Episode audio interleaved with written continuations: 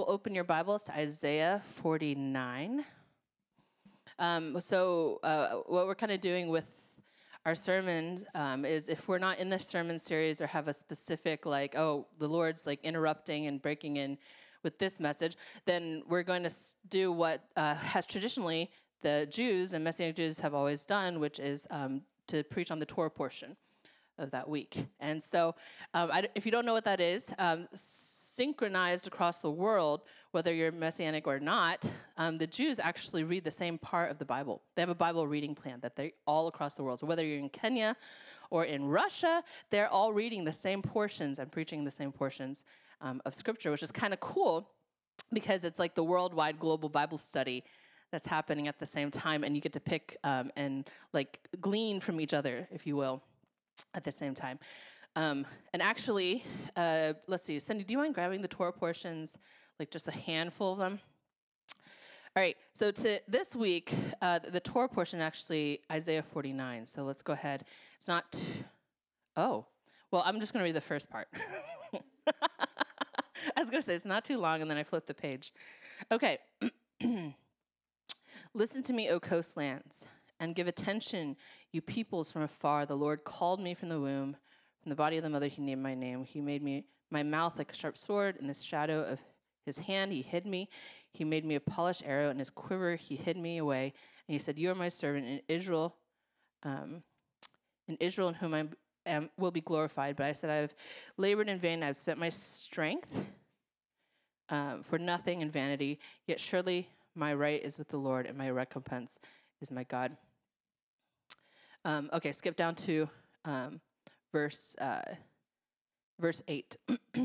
Thus says the Lord: In the time of favor, I've answered you. In the day of salvation, I've helped you. I will help you and give you, as a covenant to my people, to establish the land to apportion the desolate heritages, saying to the prisoners, "Come out," and those in darkness appear. They shall feed along the ways, on the bare heights shall be their pasture. They shall not hunger or thirst, neither scorching wind nor sun shall strike them. For he who has pity on them will lead them, and by springs of water he will guide them. All right, I want to highlight that. And they shall not hunger or thirst, neither scorching wind nor sun shall strike them. For he who has pity on them will lead them, and by springs of water will guide them. And then uh, go down to verse um, 14.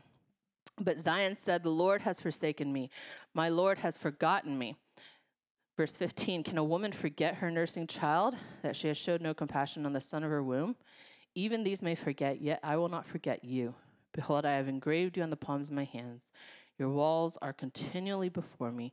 Your builders make haste. Your destroyers are those who laid you waste. Go out from you. Lift up your eyes around and see. They are all gathered. They come to you. As I live, declares the Lord, you shall put them all on as an ornament and shall bind them on as a bride does.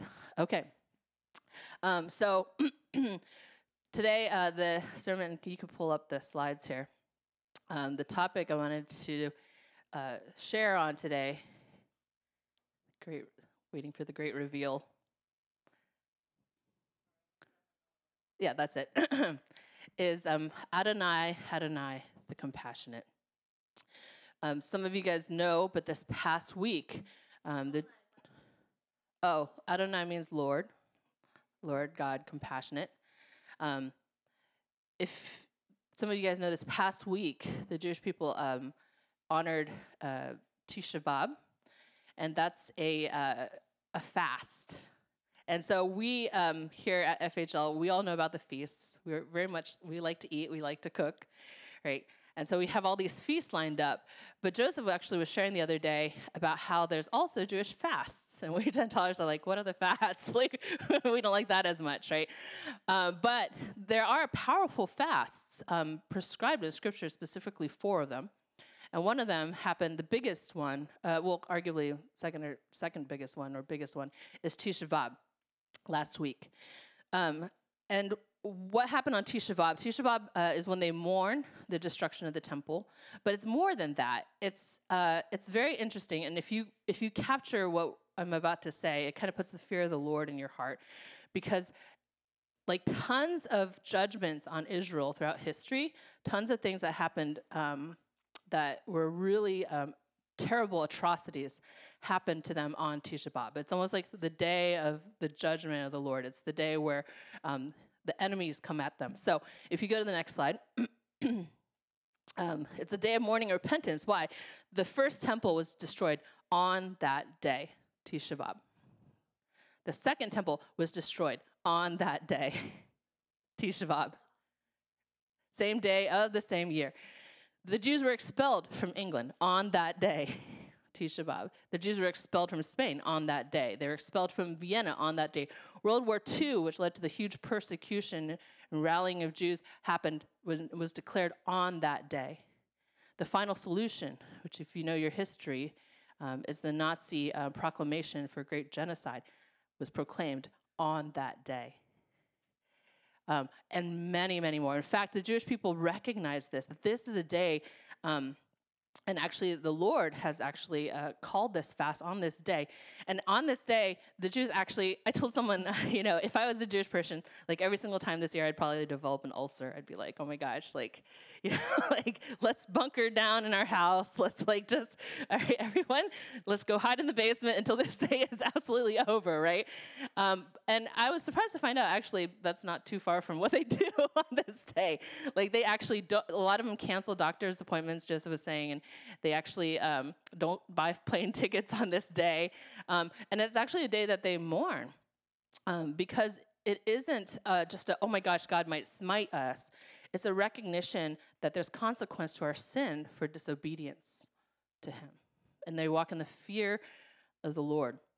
Um, like, and as Jeremiah 5 uh, 24 actually says, let us fear the Lord. And I used to be taught, I don't know how many of you guys are taught this, but um, when I was in Sunday school as a kid, I was like, what's the fear of the Lord? And I remember my Sunday school teacher goes, well, it's afraid of disappointing him. And I was like, oh. And that's not true. that's like that's maybe like a small percentage of it, but it's actually the fear of recognizing his great power and his accountability to judge and to straighten crooked paths and to bring about um, righteousness where there is wickedness, even in our own lives. And like I love what Jeremiah 5:24 says. I feel like it's one of the best descriptions I've found so far of what the fear of the Lord says because God's actually bemoaning the fact that Israel doesn't fear him anymore. And he says let us he says nobody's saying this. He says nobody in Israel says let us fear the Lord our God who gives rain its season autumn rain and spring rain and keeps appointed weeks of the festivals. Meaning, let's fear the God who gave us all this because he can take it away. Like that recognition that every good thing, the clothes on your back, the job that you have, the relationships, that any good and perfect thing comes from the Father of hosts, and he has every right to take it. Right? That's actually the fear of the Lord, and it's the beginning of wisdom. That's what the Bible says. Um, but sometimes we as humans in our brokenness, we can consider fear um, as like negative, right? Which it is, unless it's the fear of the Lord. But also, when we're being um, punished, or how many of you guys were spanked by your mom and dad? Just out of here. Okay, it's not a popular thing to do anymore, okay? Um, there's always two responses when you get disciplined. My mom's looking so happy. It must be good memories for her. But but um, there's always two reactions that can happen. You can either repent, right, or you can become bitter, right? And so when we encounter the fear of the Lord, the discipline of God, we have two responses. And the Israelites um, hit Tisha B'Av and remember all the atrocities that happened to them. They can have two reactions, right? And and God admonishes them to choose to not harden their hearts. Go to the next slide. Today, if you fear, hear his voice, do not harden your hearts as in the provocation. He's, he's actually saying, when you hear me, when you hear like the things that I do, don't harden your hearts when you're disciplined by the Lord, right? Because um, the hardness of heart, what it can often do is that it mistakens God as harsh. It mistakens God as distance. And so I was kind of convicted on that in myself because I realize that anytime I feel like God's a little bit harsh in this, or God, or I feel a little bit distant from the Lord, I, I started to recognize that that's not because um, of other than the fact that my heart might be a little bit hard today. You know, like like I want to the reality that God is near, that he is good is eternal. Like if I feel anything less than that, it's the hardness of my heart. And I so uh, that's been something uh, I've been praying through um, because even I recognize that when the servant, the story of the servants, um, like they were all given talents one five, one ten, and one of them one. If you look at the heart posture of why that servant who didn't give God anything back, like why didn't why didn't that servant give anything God? He was afraid of him, not in the healthy fear of the Lord, but he was afraid because he thought that God was harsh. He said, I knew you to be a hard man, reaping where you did not sow, gathering where you scattered no seed. Like he was accusing the characteristic of God. And how much in the world, I would say predominantly in the world, we look at God, the Christian God, and we accuse him of being harsh. Like we look at the Old Testament, we read it, and we say, You're kind of hard. Right? Like that's just the natural inclination of the sinful heart, the hardening of the human heart. And even in Tisha B'Av, like looking at all the Jewish people like mourning their losses, like they have a choice, right? to harden their hearts or to repent and recognize the goodness of God. Go to the next slide. Um, so there's actually three weeks that lead up to, lead up to Tisha B'av, and now we're in this the fourth week. And so actually, after all the mourning and after all the um, remembering of all the hard things, like God actually spends seven weeks, and this these are the seven weeks of comfort. Like He comforts us. Like, and isn't that isn't that wonderful? Like that God doesn't leave us and be like, well, you don't understand me and you don't understand why I did all this, da da da da da. Like you're sinful and you suck and you deserve it and whatever, go wallow in your sorrow. He actually like quickly says, yeah, restores and comfort, comfort. Let me comfort you. Let me show you my great compassion. Right? Um, so our tendency is when like if we were God, right? If we see the sin of people, um, the human nature, like we get hard, right? How many of you guys know that? Like when you've seen enough sin, when you've been around sin, like there's a hardness to your heart. There's even a hardness to your face. Like you can tell it. Um, I remember there was this one kid who came to FHL once, and um, he was from the inner city, and he actually met Jessica, um, who's over there if you don't know who, who she is.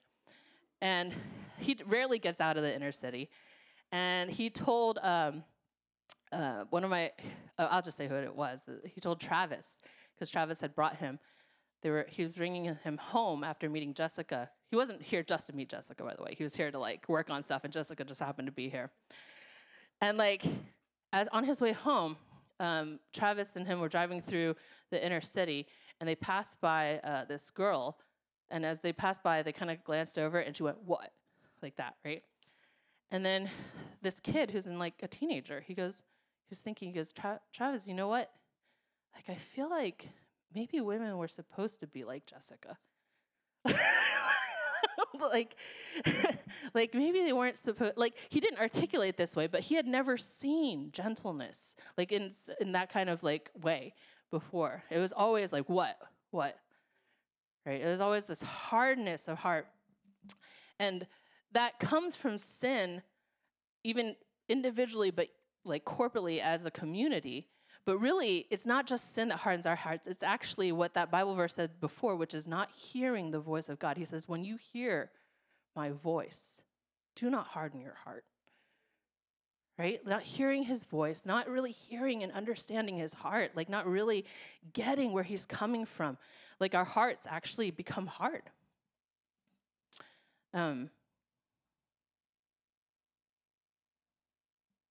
I love um, what, uh, go to the next slide here. Some of you guys know this quote. Um, kind of the juxtaposition of God's great power and his ability to crush and destroy, yet his great compassion and love for us. Um, there's, there's a beaver in this story. if you haven't read it, you're like, what? But anyway, he's explaining to um, these kids about Aslan, who's representing God, and he's and they're asking about Aslan, and um, he's like, Aslan is a lion, the lion, the great lion. Oh, said Susan, I thought he was a man. Is he quite safe? I shall feel rather nervous about meeting a lion. Safe? said Mr. Beaver. Who said anything about safe? Of course he isn't safe, but he is good. He's a king, I tell you right? And I am just so glad that our God is like a lion, that he does crush sin, that he does um, not just let it pass and grow and proliferate without uh, checks and balances. Like he actually, but his great compassion is what moves him, right? And that's a reminder after Tisha B'Av is the great compassion of the Lord. And so I, I wanted to elaborate and just um, tap into and paint a picture of the great compassion of the Lord. And sometimes we need to know that because we go through hard things. Individually, as a nation, we see it in the news, till we feel it death in the family, to sickness, to rebellion, to the hardness of our own hearts. And we have to understand that whatever the Lord does, allows and doesn't allow, He does it with great, overwhelming, cup bursting of great compassion for us. Um, go to the next slide. It's actually the great reveal of who he is. He says about himself, the first time he picks the people and he finally tells them what he's like, he says, Adonai, Adonai, Lord, Lord, the compassionate and gracious God, slow to anger, abundant in loving kindness and truth, showing mercy to a thousand generations, forgiving iniquity and transgression and sin yet by no means leaving the guilty unpunished, but bringing the iniquity of the fathers upon the children, upon the children's children to the third and fourth generation. Um, I looked up the definition of compassion, and I'll just read that. But uh, compassion, a social feeling that motivates people to go out of their way to relieve physical, mental, or emotional pain of others and themselves. Compassion is sensitivity to the emotional aspects of the suffering of others. That's our God. He wants to relieve pain, He wants to relieve mental or emotional hurt. Like the Greek root of root for word for this uh, compassion actually means bowels inner organs, heart, gut. Like literally, what the Bible is saying is that when God feels compassion, um, it's that same spot inside of us that when we get anxiety or when we feel fear, like we like feel something inside of our stomachs to our hearts that go right, and and so with also great compassion, that part of you that uh, like your heart's about to leap out of your mouth, like. it's so overwhelming that great compassion. That's how the Lord feels right? That's how he feels. Great emotions of affection, sympathy, pity, kindness, compassion. Actually, Zechariah, when in the temple, when he first saw baby Jesus, that was the first, when he recognized this was the Messiah, this was God in the flesh, that's what he burst out saying. Great is the mercies of God. He started proclaiming the compassions of the Lord. Oh, he's so compassionate. He's seen our suffering that he would give us his Messiah right? He says, Zechariah actually says, though our God, uh, though our God's, through our God's heart of mercy, great compassion, the sunrise from on high will come upon us to give light to those who sit in darkness and the shadow of death to guide our feet in the way of salvation. It's so powerful. He was overwhelmed. He was undone by the great compassion of God to give himself to us. The Hebrew word is actually rakahim, and it, the root word actually means womb.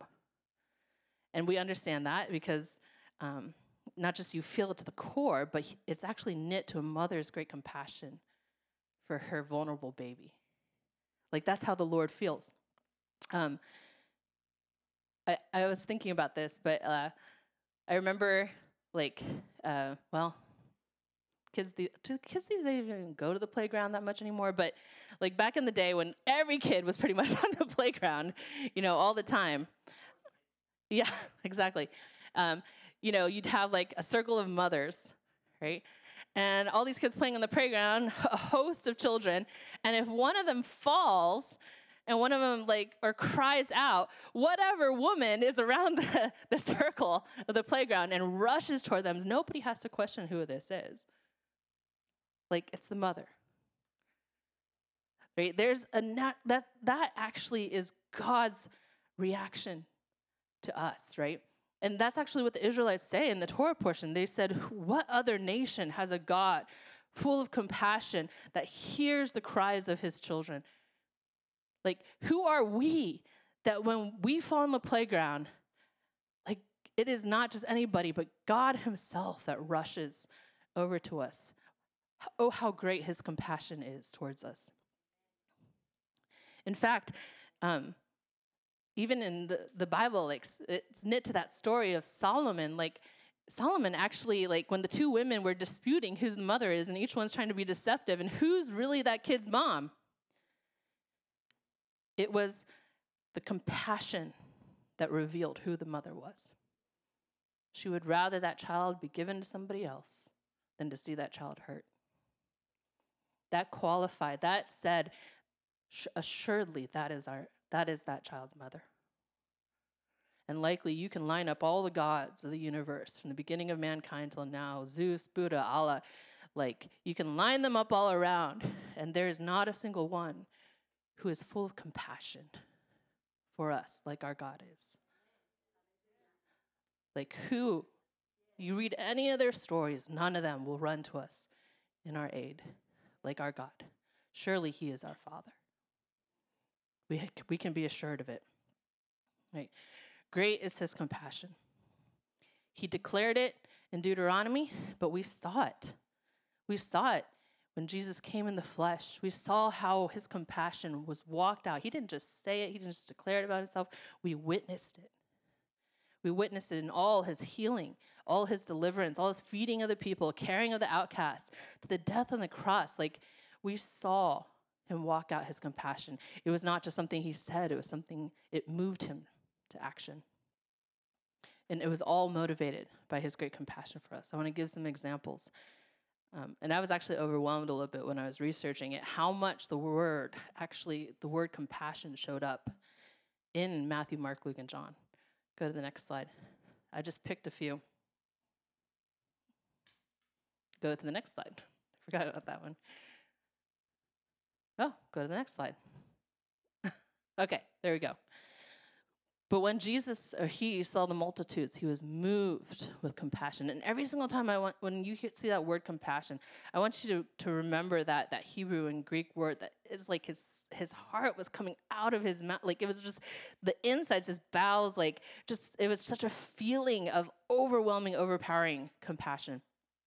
But when he saw the multitudes, he was moved with compassion for them because they were weary and scattered, like sheep having no shepherd.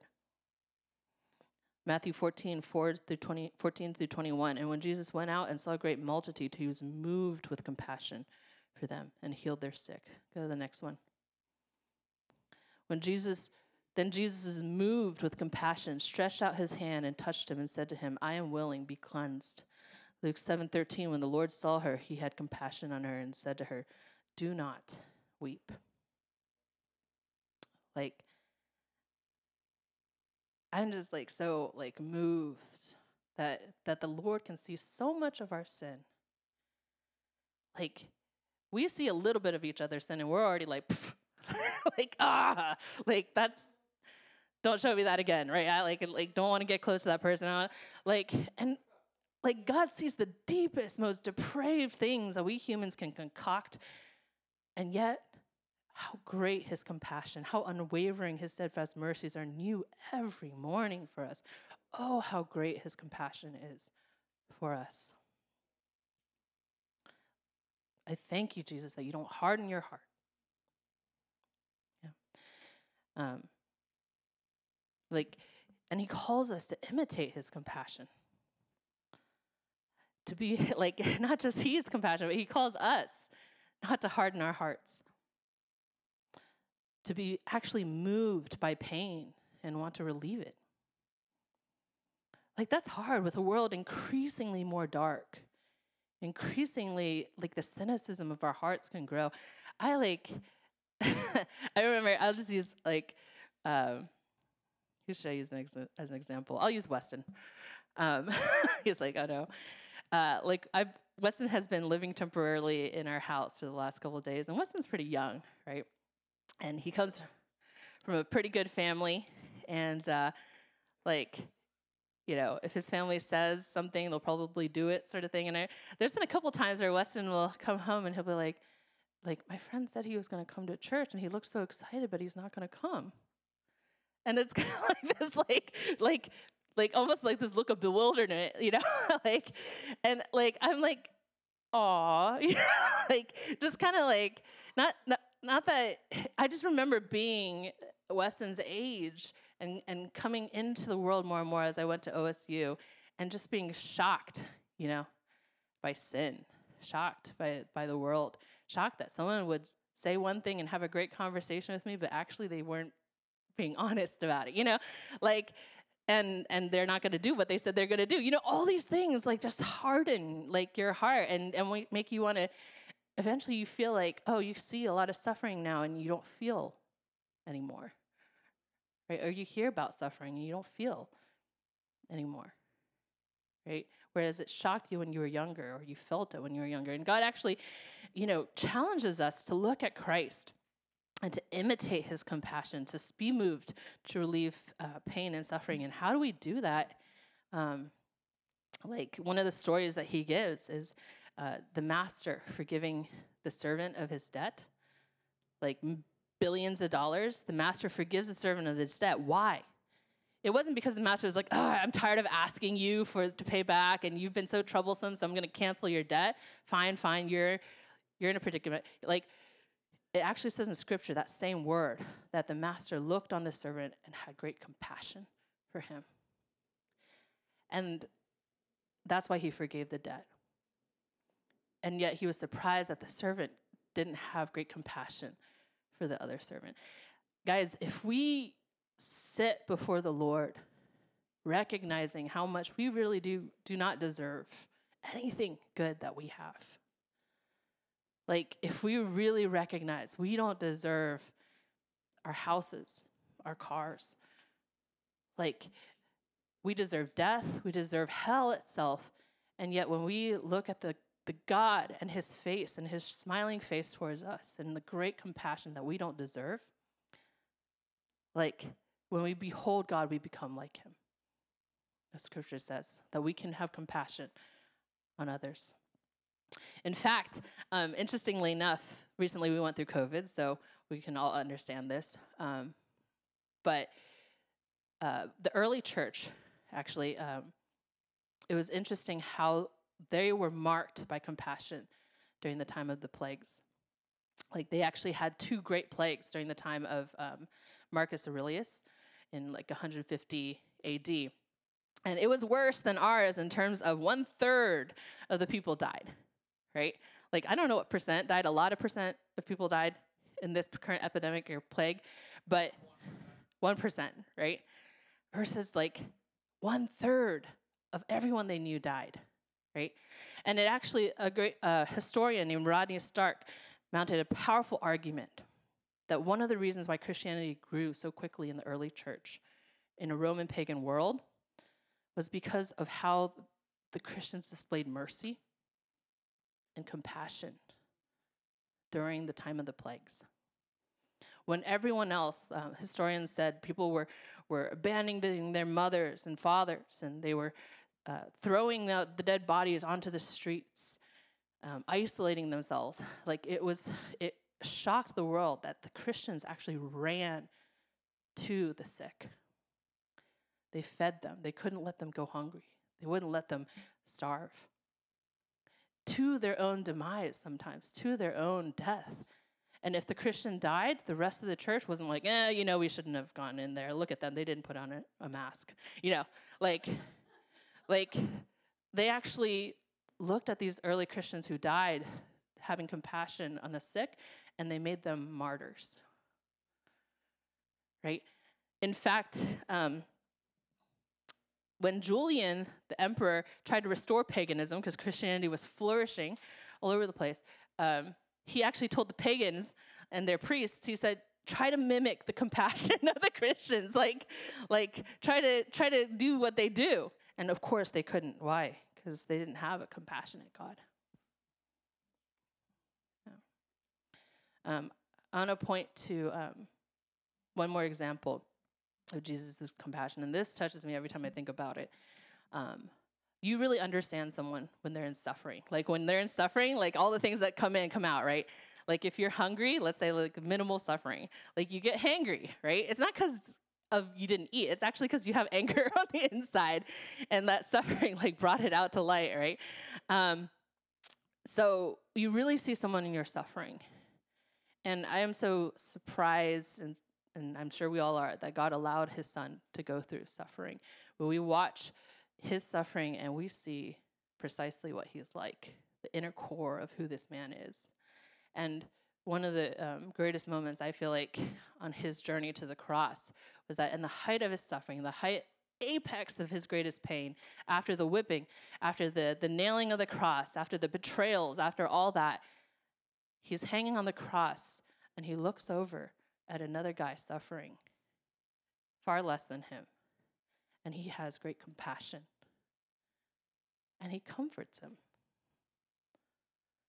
Like, does that not speak to the very core? Does not that not verify and, and validate what God said about himself in Deuteronomy? I am God. The first characteristic, compassionate. Great is the compassion of our God for us. And so during this time of uh, after Tisha B'Av, like the seven weeks of comfort, comfort, as God like pours out his heart towards his people and the Jewish people and wants to comfort us in the midst of, of our suffering and the suffering of those around us. It's interesting that the Jewish people also um, read his laws. They read the Ten Commandments during this time of comfort. And I don't know, as a, from a Gentile's perspective, I'm like the laws. Okay, read me some of those like lovely psalms, you know, like or like maybe Song of Solomon or something like that. Like, don't read me the Ten Commandments. Like, I don't feel great about you know. Like, I'm glad we have them, but they don't comfort me right? Um, but actually, the Bible says it's because of lawlessness that the love of many grow cold. Like it's actually God's great compassion that causes him to give us his laws. Let me give you an example. So you might see me limping around today because I hurt my knee when I was traveling. Yesterday, um, we went up to Worcester, did a bunch of stuff. My knee was just like throbbing, like when I got home, right? And um, like you know, I, like quite a few people know about it, and you know, I'm just like, yeah, my knee, da, da, da. and I started start limping back into the room, and I flop on my bed, and I'm just like, uh, and of course, one of the most compassionate people in our whole church comes into my room, Cindy. Right? And even before she walks into this room, I know Cindy's going to take care of me. Like as I hear her footsteps come in, I don't like I've no, like that's just who she is. If you don't know her, but she comes in, she's like, "Oh, can I get you some ibuprofen?" She goes in and gets ibuprofen. Then she makes me a cup. She's like, "Do you have water?" No. Okay, let me get you water for the ibuprofen. I'm to give you an ice pack. I'm going to make you a burrito. Like, and I'll, literally, I'm just laying here, like on the bed on my side. I'm like, thank you. Like, and so she starts the ice pack on. She gives me the ibuprofen. She does everything. She's like, can I do anything else for you? And I'm just thinking in my mind, great is the compassionate of our Lord. Like, because that's Cindy is just a broken human being, but God, his compassion is so greater. And it's actually the law that he tries to ease our pain with. The law is our ice pack. The law is the ibuprofen. The law is the burrito.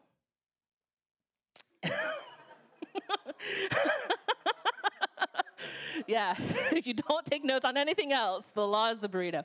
But but like it's not like I like to take ibuprofen, you know, nobody likes it, but it's but the man who's giving it to us He looks and sees our suffering. He sees our limping. He sees all the things that we haven't even told people about. The little like times we fade off and look into the distance because of a bad memory or something that someone said that we nobody else knows they said it and it just lingers and rings and just those little things to the big things of our life like and and he doesn't just sit there.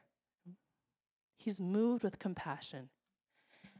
And he and his act of compassion is the law. He gives us gives it to us with such tender kindness because he knows it'll help with the pain. You know? Like like woe to us if we view God as such a harsh God, 10 commandments, blah blah blah blah blah. No, like when we step and behold his beauty, we recognize, oh my gosh, he's so compassionate. Right?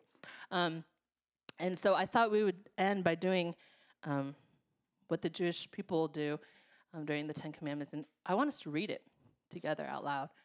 Um, and as we're reading it, like tapping into the heart of God's great compassion for us. And so if we'll all stand.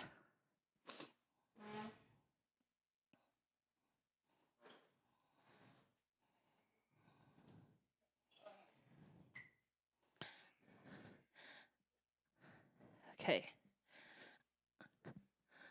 Um, so I'm I'm going to divide the room by half. You guys read uh, the words that are on this side, and then you guys read the second, and then the third commandment, and the fourth commandment until we're done. All right. And just a, a heads up, one side's going to have longer commandments to read. But um, all right, so let's go to the first one. We'll go to the next one. Next one. Okay. All right, so again, as we read this, let's tap into the compassionate heart of the Lord as he gives us these commands. All right, so this side, you can go ahead and read it. You shall not have other gods besides. Oh, if you're in the middle, you could just pick whatever side you want. Okay. All right, let's start again. Ten Commandments. Go to the next slide.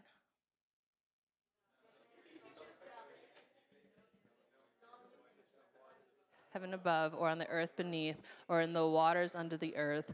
Do not bow down to them or worship them, for I, Adonai, your God, am a jealous God, visiting the iniquity of the fathers on the children and on the third and fourth generation of those who hate me, but showing loving kindness to a thousand generations of those who me and keep. That's what next one. You must not take the name of Adonai your God in vain, for Adonai will not leave unpunished anyone who takes his name in vain. Next one observe Yom Shabbat. we got this, guys. Let's start again. Observe Yom Shabbat to keep it holy, as Adonai, your God, commanded you. Six days you are to labor and do all your work, but on the seventh day is Shabbat to Adonai, your God. In it, you are not to do any work, not you or your son or your daughter, or your slave or your maid, or your ox, your donkey, or any of your livestock, or the outsider within your gates, so that your slave and your maid may rest as you do. You must remember that you were a slave in the land of Egypt, and Adonai your God brought you out from there with a mighty hand and an outstretched arm. Therefore, Adonai your God commanded you keep your um, Shabbat. Next one. Honor your father and your mother, just as Adonai your God commanded you, so that your days may be long and it may go well with you in the land Adonai your God is giving you.